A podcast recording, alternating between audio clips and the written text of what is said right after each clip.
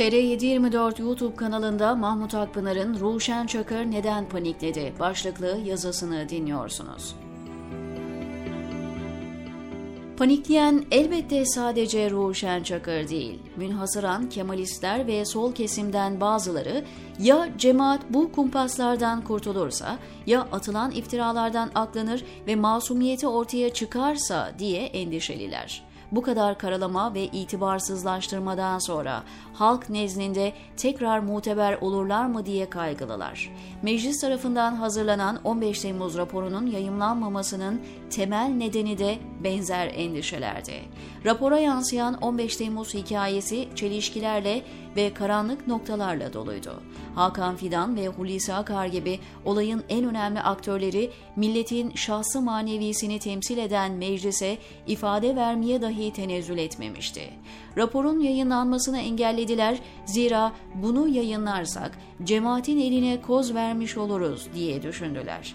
Bu aslında 15 Temmuz'un kov, boş ve çelişkilerle dolu olduğunun itirafıydı. Meclis 15 Temmuz'u araştırma komisyonu da bunu kabulleniyordu. Ama 15 Temmuz bahanesiyle cemaatin bitirilmesi, kadrolarının tasfiyesi, insanların mülklerine çökülüp masumların hapislere doldurulması, MHP, CHP dahil bütün partilerin işine geldi.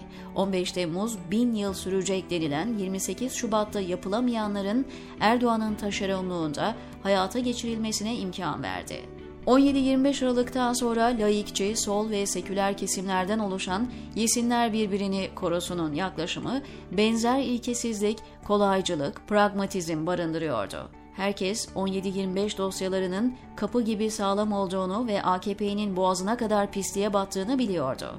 Nitekim aradan geçen zaman polislerin ve savcıların iddialarının tamamını doğruladı. Bütçe açığını kapatan hayırsever Reza Zarrab, AKP'nin iddialarının tamamının yalan olduğunu Amerikan mahkemesinde tek tek anlattı. Yığınla olay ve şahit, hatta bizzat AKP'liler Erdoğan'ın iddialarını yalanladı. Ama maksat adaleti sağlamak, hakkı ikame etmek değildi. Herkes olaya ideolojik yaklaştı. Sol ve Kemalist kesimler Erdoğan cemaati yesin sonra Erdoğan'ı bir şekilde hallederiz hesabına girdiler. Hatta buna yönelik orduda, yargıda, bürokraside Erdoğan'la ittifak kurup işbirliği yaptılar. Ergenekoncu, ulusalcı bürokratlarla Erdoğan'ın kirli ekipleri hukuku, adaleti ve demokrasiyi beraber öldürdüler. Muhalefetin derdi de hukuk, adalet değildi. Onlar AKP'nin yıpranacağını, kendilerinin iktidar olacağını umuyordu. Katı, seküler, kemalist kesimlerse hem AKP'den hem de cemaatten kurtulmanın fırsatını yakalamışlık içinde oportunist davranıyordu. Polislerin ve savcıların haklı olmasıyla ya da iddiaların doğru olup olmadığıyla pek de ilgilenen olmadı. Herkes mahallesinin çıkarına göre baktı konuya. Böyle olduğu için de 17-25'te başlayan süreç ülkenin her alanda çöküşüyle, muhalefet dahil siyasetin çürümesiyle, ilkesizliğin, çifte standardın, pragmatizmin her yeri işgal etmesiyle sonuçlandı. 17 Temmuz Pazar günü Ruşen Çakır'ın kaleme aldığı Fethullahçılığın küllerinden yeniden doğmasının mümkün olmamasının 10 nedeni başlıklı yazı, gerçekleri değil Çakır'ın endişelerini ve temennilerini dile getiriyor. Ruşen Çakır kaygısını açık etmiş ama pek çokları nefretini, hıncını ve endişelerini saklıyor.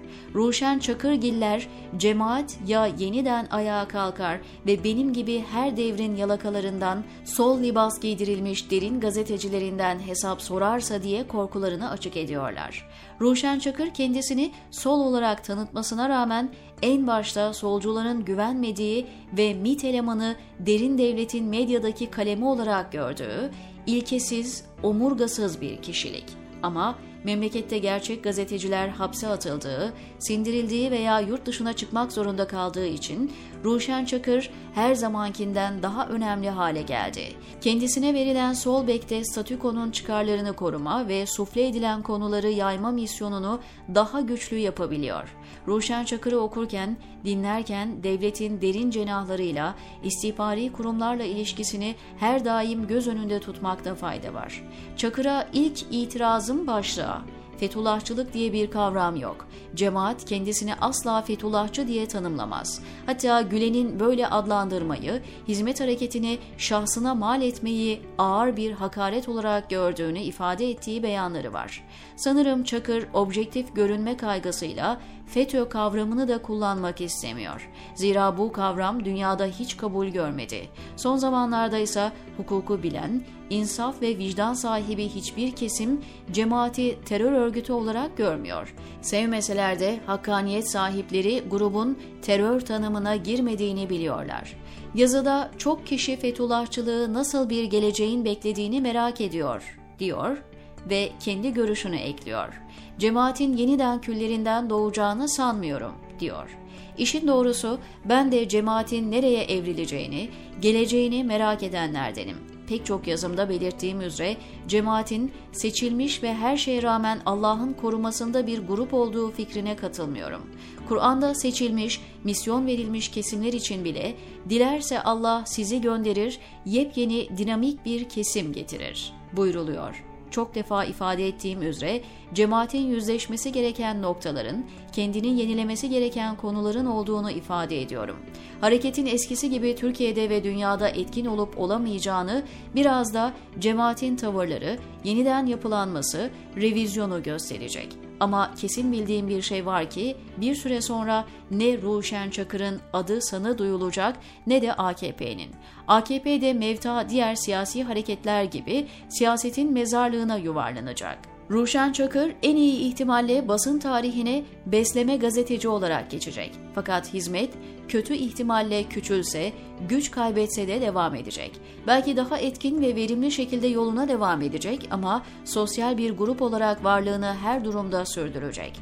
Bence Ruşen Çakır ve benzerleri artık AKP'nin ürettiği, kendilerinin destek verdiği 15 Temmuz hikayesi çöküyor, sorgulanıyor ve inandırıcı bulunmuyor diye paniklemişler. Zira bu sene 15 Temmuz konusunda inandırıcılık en alt düzeye indi, sorgulamalar zirveye çıktı. O geceye ve öncesine dair itiraflar artıyor, Erdoğan'ın baskıya dayalı tek adam rejimi güç kaybettikçe çelişkiler daha cesaretle dile getiriliyor. Ayrıca resmi söylem haline getirilip herkese dayatılan senaryo gün be gün dökülüyor. Aksini iddia edenin FETÖ'cü ilan edilip hapse atıldığı korku iklimi dağılıyor, insanlar cesaret kazanıyor. Olayların içinde yer alan failler karanlık noktaları aydınlatıyor. Zaman geçtikçe çelişkiler daha görünür, gerçekler daha anlaşılır hale gelecek. 15 Temmuz daha da sorgulanacak ve inandırıcılığını bütünüyle yitirecek. Ruşen Çakır'ın yazısında cemaatin neden eski günlerine dönemeyeceğini sorgulamaktan öte dönerse ne yaparız kaygısı, endişesi seziliyor. Ama Ruşen Çakır ve benzerlerinin endişe etmesine gerek yok. Bu insanlar düşmanlarına dahi zulmetmeyecek kadar asil, insaf ve vicdan sahibi kimseler. En kötü ihtimalle attığınız iftiralardan ve ürettiğiniz yalanlardan adil mahkemelerde yargılanırsınız. O kadar da korkmanıza gerek yok, diyor Mahmut Akpınar TR724'deki köşesinde.